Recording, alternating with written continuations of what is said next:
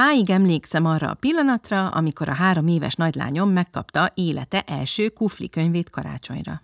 Svédországban élő, relatíve friss anyaként ugye nem nagyon volt alkalmam hazai könyvesboltok kirakatát böngészni.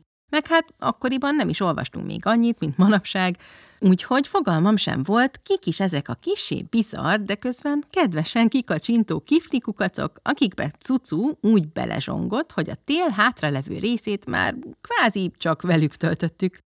Ám amikor egyszer Instagramon is felemlegettem, hogy mennyire szeretjük zödönéket manapság, több követőm is felsóhajtott a kommentek között, hogy hát sajnos náluk nem működnek a kuflik, nem is értik, mi ez a nagy hype körülöttük, és egyébként is milyen név az, hogy figyérc.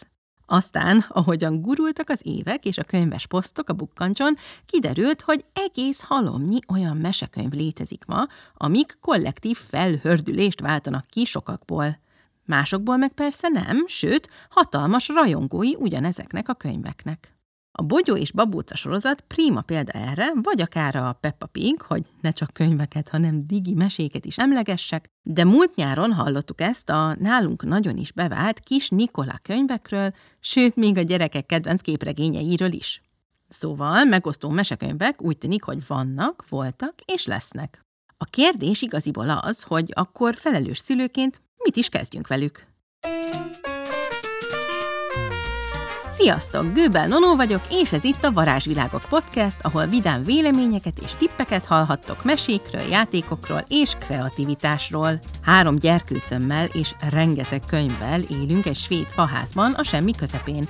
És nem sokára öt éve lesz annak, hogy elindítottam a Bukkancs mesés mikroblogomat az Instaverzumban. Ez idő alatt persze rengeteg könyvvel dolgoztam, népszerűekkel, kevésbé népszerűekkel, meg olyanokkal, amikről mindenkinek nagyon erős vélemény véleménye van. Ma ezekről fogok beszélni, sőt, négy külön csoportba osztottam az általatok legmegosztóbbnak gondolt meséket, amikhez aztán tippeket is kaptok majd, hogy hogyan olvassátok őket saját könyvfalúitokkal. Készen álltok? Lássunk is hozzá!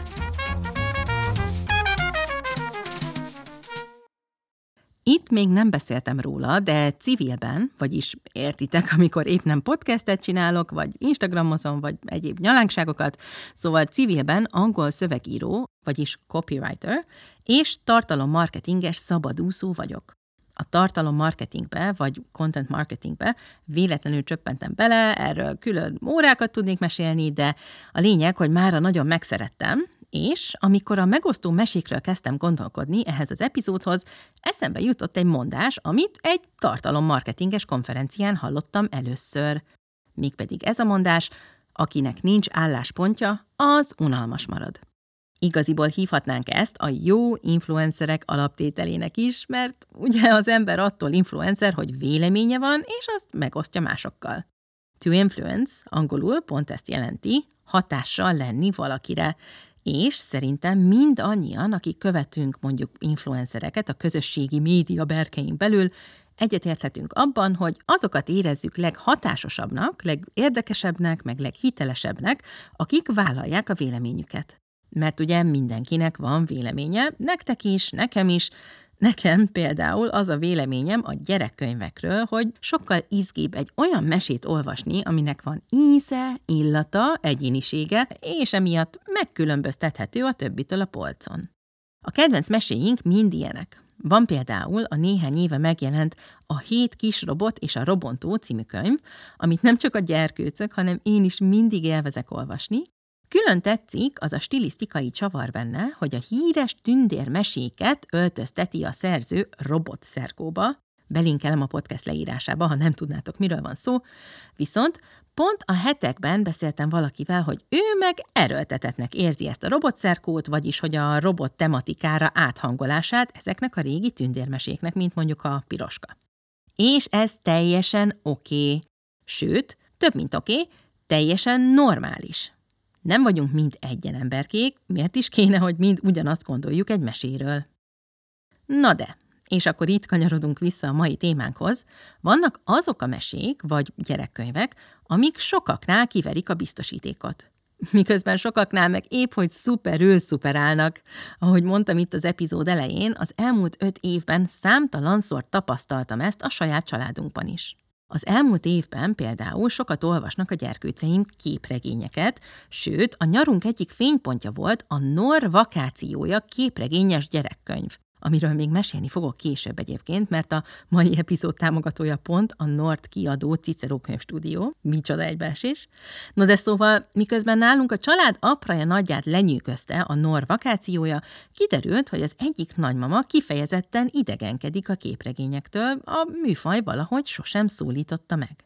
És megint csak, ez teljesen oké. Okay. Szerintem nem az a kérdés, hogy miért vannak megosztó mesekönyveink, olyanok, amik heves érzelmeket váltanak ki felnőttekből is, pro és kontra, az izgalmasabb kérdés szerintem inkább az, hogy szülőként, akik sokszor évek óta gondosan kurátorkodunk nem csak a gyerkőceink olvasmányai és játékai felett, hanem úgy egyáltalán a hozzájuk eljutó különböző híreket és információkat sem öntjük csak úgy egyben az ölükbe, Szóval, hogy szülőként mit évők legyünk ezekkel a megosztó mesekönyvekkel. Ha valamiről sok jót vagy sok rosszat hallottunk, ennek alapján döntsük el mi is, hogy beengedjük-e hozzánk vagy sem, vagy inkább mindennek adjunk egy esélyt, függetlenül a renoméjától. Szerintem mindkét oldalon van igazság. Ha mondjuk úgy érezzük, hogy egy könyv, vagy játék, vagy film nem fér össze a családi értékrendünkkel, Gondolok itt például arra vicsorító hagi-wagi szörmókra, ami sokakat felháborított, hogy túl ijesztő a kisgyerekeknek, vagy egy ennél jóval barátságosabb példa, mondjuk az olyan karácsonyi mesék, ahol Jézuska helyett a szülők adják az ajándékokat a gyerekeknek, vagy persze pont fordítva, attól függően, hogy ki hogy csinálja. Szóval abszolút érthető az a reakció, hogy ezektől inkább távolabb tartanánk saját ifjú olvasóinkat. Ugyanakkor ettől nem csak egységesebb és szubjektív szempontjaink alapján minőségibb lesz a mesepalettájuk, hanem egyszínűbb, vagy kicsit negatívabban mondva, szegényesebb is. Ha belegondolunk, ahogyan felnőttként is hordoz veszélyeket az egy forrásból tájékozódás, pláne a napjaink van, úgy a mesékre is rámondhatjuk, hogy ha túlságosan a szánk íze szerint alakítjuk a repertoárt, akkor sok-sok alkalmat kihagyunk az ízlésfejlesztésre, a kritikus gondolkodásra, vagy csak egyáltalán a nyitottság gyakorlására. Ugyanakkor nyilván az se jó, ha szűrés nélkül engedünk oda mindent a lelkes kis könyvmolyainknak.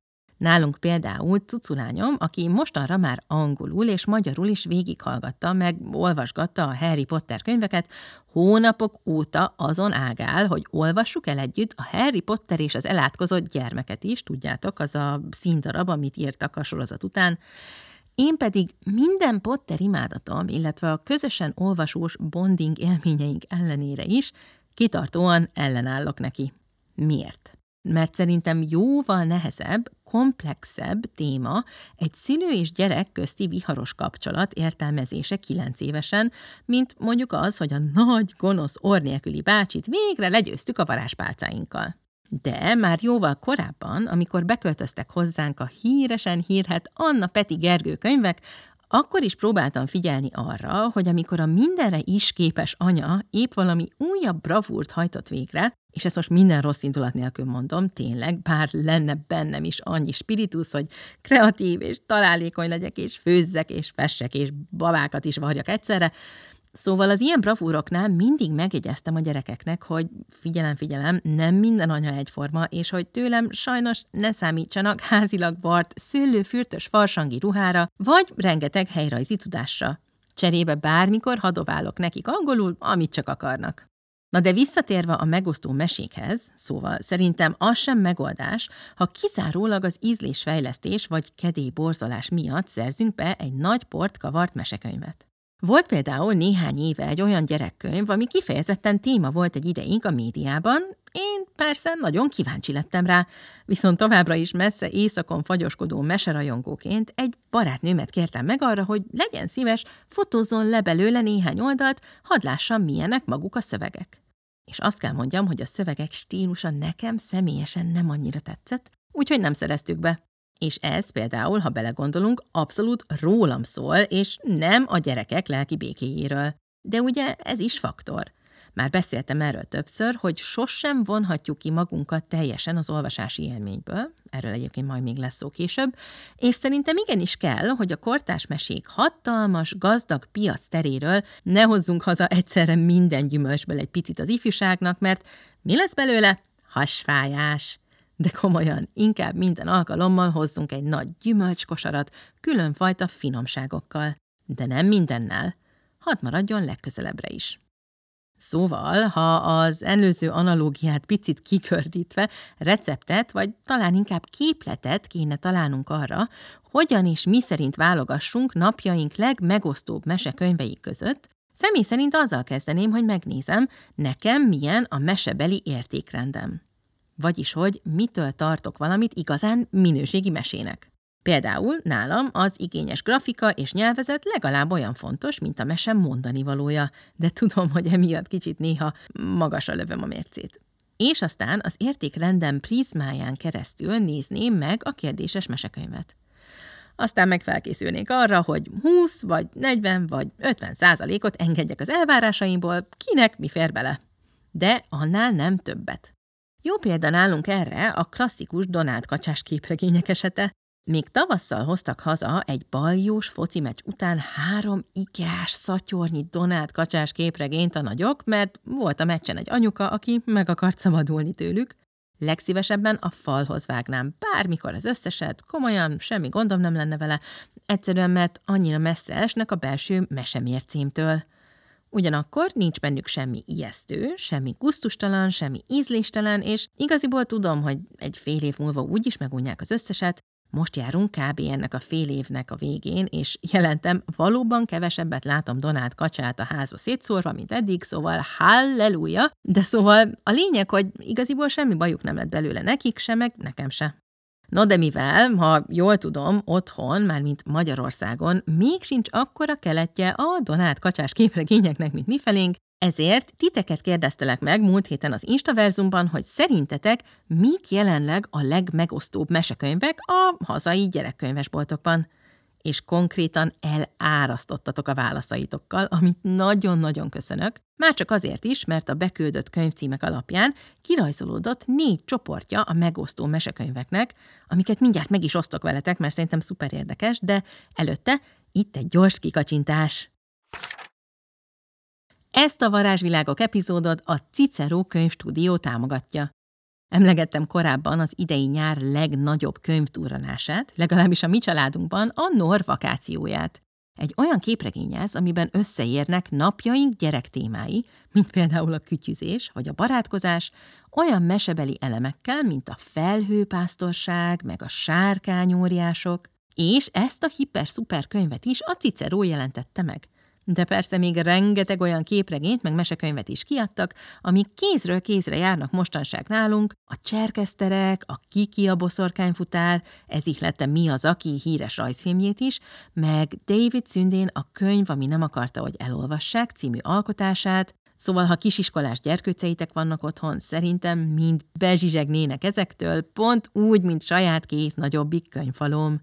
Szülőként meg külön fantasztikus, hogy már három évtizede magyarul is elérhetővé teszik ezeket a képregényes, grafikus kiadványokat, Nekünk mindenképp külön jól esik, hogy magyarul is olvasgathatjuk őket, nem csak külföldi nyelveken, úgyhogy köszönjük a Cicero könyvstúdiónak a munkásságát, a támogatásukat, meg egy külön nektek készült Varázsvilágok 25 kuponkódot is, amivel a www.gabo.hu, tehát gabo.hu oldalon összesen 25%-kal olcsóban szerezhettek be most mindenféle képregényt, mesét és csudaságot október 11 és 18-a között. Szóval nézzetek körbe a www.gabo.hu-n, még egyszer mondom, varázsvilágok 25 a kuponkód, és most vissza a megosztó mesékhez.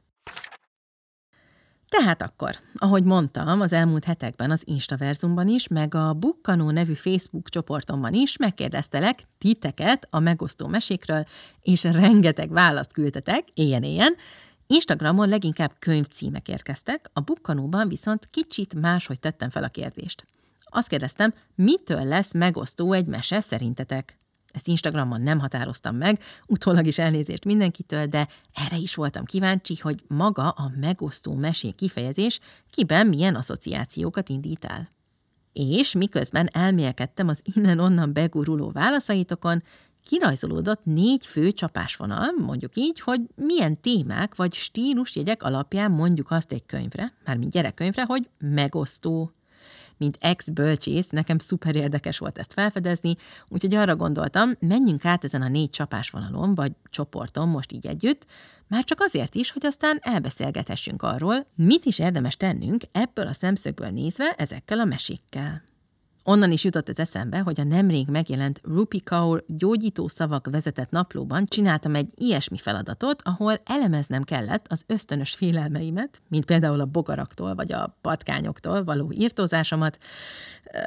Na, és Rupi Kaur költőnő gyakorlatilag azt kérte a könyvben, hogy írjam le a félelmet, gondoljam át kicsit, hogy honnan jön, miből ered, aztán írjam le azt is, hogy mi a legrosszabb dolog, ami történhet ennek a félelemnek a kapcsán.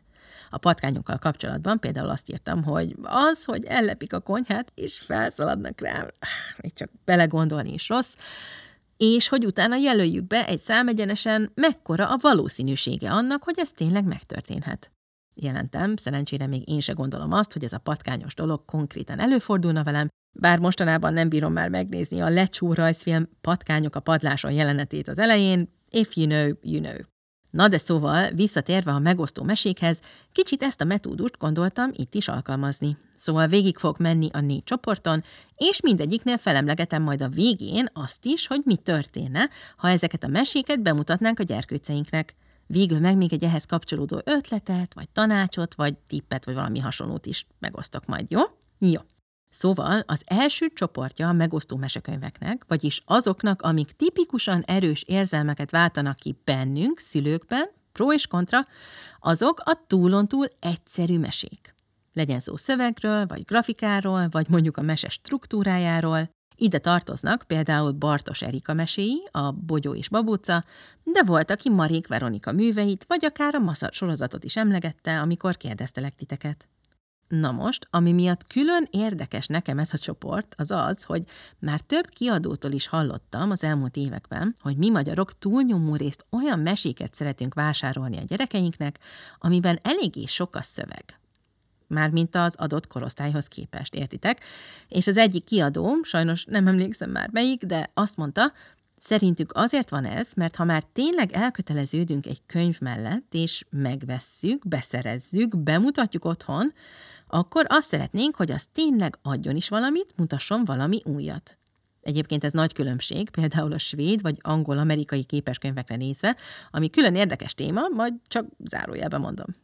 Szóval kicsit ezt érzem ki ebből a túl egyszerű mesék megközelítésből is, hogy minket felnőttként talán azért is zavar, mert együgyűnek érezzük őket, nem érezzük, hogy eleget adnának a könyvfalóinknak, pláne a 20 milliómadik olvasásra. És akkor itt én most nyilván elsősorban a szövegekről beszéltem, de persze vannak köztünk, akiket legalább ennyire zavar, amikor az illusztrációk is túlon-túl egyszerűek. Emlékszem, írt nekem néhány éve egy grafikus anyuka, aki tényleg őszintén sajnálkozott, hogy egyszerűen nem bírja félre tenni a szakmai ismereteit, amikor Anna Peti Gergő könyveket olvasnak, és mindig kicsit feszült lesz a könyvbeli állatok láttán, hogy mennyire nem életszerűek. És ez persze szintén érthető. Na de akkor most a kérdés az, hogy hogyan is közelítsünk ezekhez az egyszerűségükben is megosztó mesekönyvekhez. Ha mondjuk egy friss babás anyuka ismerősünk kérdezni, hogy figyelj, a barátnőim már annyit panaszkodtak a bogyó és babócáról, tökre nem tudom, hogy beszerezzek-e egyet vagy sem, akkor mit mondjunk? És itt jön ez a mi lenne, ha metódus, amit Rupi Kaurtól nagy tisztelettel egy pillanatra elkölcsönzök. Mi lenne, ha otthon egy hétig csak bogyó és babócát olvasnánk? Semmi mást. Mi történne akkor? Ami engem illet, végtelenül unatkoznék a végére, de ezen felül nem hiszem, hogy bármi rosszra tanítaná mondjuk Samut, aki már az egyetlen ovis mi nálunk, ráadásul ugyanannak az egyszerű, vagy bármilyen mesének az olvasása ugye néha külön jó hatással tud lenni a lurkoink szókincsére, az információ elsajátítására, a szavak helyes kiejtésére. Találtam erről egyébként egy érdekes angol cikket, linkelem az epizód leírásában, ha érdekel titeket. Minden esetre úgy tűnik, a legrosszabb, ami történhet, ha állandóan ilyen egyszerű meséket olvasunk, az az, hogy belealszunk. Ennyi. Egyébként, fun fact, csináltam annó egy Mesekártyák nevű kártyacsomagot, amit részben ez a vágy is hívott életre bennem, hogy nem akartam unos untalan belealudni a századszor is olvasott babamesékbe, és ezért minden kártyán más ötlet volt a gyerekeknek, most olyan mesét válasz, amiben vannak járművek, vagy tündérek, vagy játékok, szóval Na, voltam már én is úgy, hogy minden fejlődési előny ellenére inkább valami új mese felé noszogattam én is a gyerekeimet a 600. boribon után. Tehát akkor ez volt az első megosztó mesecsoport, az Egyszerű Mesék klubja.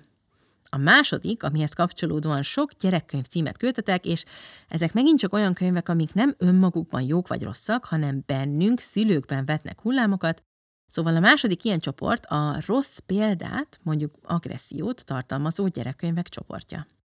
Ide vettem például az általatok beküldött magyar népmesék sorozatot, de persze a Grimm mesékben is találunk épp elég gonosz mostohát, meg emberölő farkast, viszont az egyik meglepő könyvcím, amit kaptam ebben a témában, az a Nyúl Péter volt, vagyis a Beatrix Potter féle Peter Rabbit, amiben nekünk csak angol babalapozunk van, de tudom, hogy néhány éven nagyon népszerűek otthon, magyarul is, épp ezért lepődtem meg, amikor valaki írta, hogy a verés, mint fegyelmezés is előfordul benne. De én például ugyanígy rossz, vagy legalábbis nem életszerű példának érzem azt, amikor mondjuk egy ovis könyvben a kislányok csak konyháznak, vagy babáznak, a fiúk meg csak vonatoznak, meg fociznak. Ez persze nem agresszív, tudom, de ugyanúgy egy olyan viselkedés minta, amit nem szívesen látnék utánozva az otthonunkban. Ahogyan például a Peppa Pigben, vagy Peppa Malacban, tudom, otthon így szokott megjelenni, de szóval Peppa elkényeztetettségét és az apukája balekként ábrázolását sem érzem követendő példának. De persze, vagy mondhatnám, hogy szerencsére, ez azért nem ilyen egyszerű. Ez a mennyire legyenek PC-k a meséink téma nem új keletű, már egy ideje megy róla a diskurzus, és számos mesepszichológus meg mesés szakember állt ki már amellett, hogy nem érdemes szürkére mosnunk ezeket a néha nagyon is fekete-fehér meséket, mert igenis kell a gyerekünknek az, hogy ilyen biztonságos keretek között találkozzon krízissel, katarzissal, szóval megvan ennek az elméleti háttere is. És mivel a közös esti mesék élménye messze túlmutat azon, hogy mit is mondunk éppen mesével, vagy mit is mesélünk éppen, vagyis ha mondjuk olyan mesét olvasunk, amiben az oroszlán elgáncsolja a tigrist, a gepárd meg ott nevet a háttérben, akkor azt nem egy az egyben fogja elraktározni a gyerekünk, hogy aha, tehát gáncsolni vicces dolog? Hanem azt is dekódolni fogja, hogy mi, hogyan olvassuk ezt a mesét, milyen érzelmi kontextus rakunk köré, kivel empatizálunk a történetben, Szóval, ha minden igaz, attól semmiképp sem kell aggódnunk, hogy egy az egyben lekövetik a rossz példát, amiről épp olvasunk nekik. Szóval a mi lenne, ha kérdése talán ez a legjobb válasz, és aztán persze, ha szuper biztosra akarunk menni, mert nálunk például mostanában kicsit csépelgeti egymást a társaság, ha veszekednek, szóval a téma elég aktuális, akkor akár át is beszélgethetjük kicsit az adott mozzanatot, hogy mit gondol a gyerekünk erről a tigris gáncsolósdiról, mondjuk, szerinte ki mit érzett abban a pillanatban, Amúgy is híve vagyok a közös értelmezésnek, ha már itt tartunk, legalábbis mindaddig, amíg nem megy át didaktikus nevelésbe a dolog. Szerintem külön varázsa van annak, ha megosztják a könyvfalóink a saját értelmezéseiket egy-egy meséről, ugye? Ugye, hogy ugye? Tehát voltak akkor az egyszerű mesék, a rossz példát vagy mintát is tartalmazó mesék, a harmadik csoportban pedig azokat a megosztó mese címeket gyűjtöttem, amik a témájuk miatt megosztóak.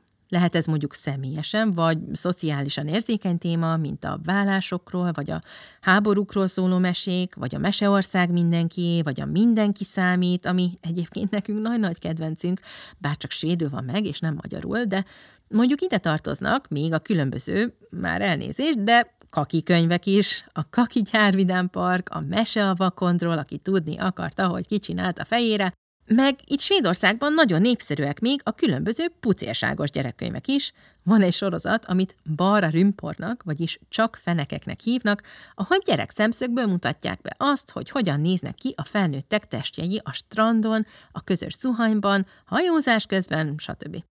És itt szerintem az eddigieknél még inkább szól bele a személyes mérce a dologba. Nekem például a kaki könyvek már annyival túl vannak a komfortzónámon, hogy egyszerűen nem tudom jó szívvel olvasni őket. WC humor ide vagy oda, és higgyétek el, három gyerkőc mellett akad nálunk WC humor bőven, Egyszerűen túlságosan intenzív nekem ez a típusú mese, legyen bármennyire igényes, informatív vagy vicces.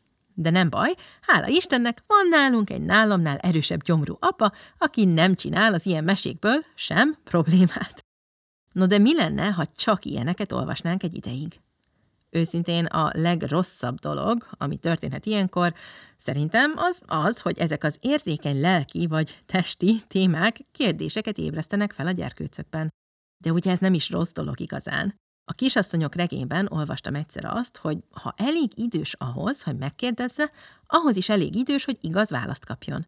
Nem én teszem a gondolatokat a fejébe, hanem segítek kibontani azokat, amik már ott vannak benne.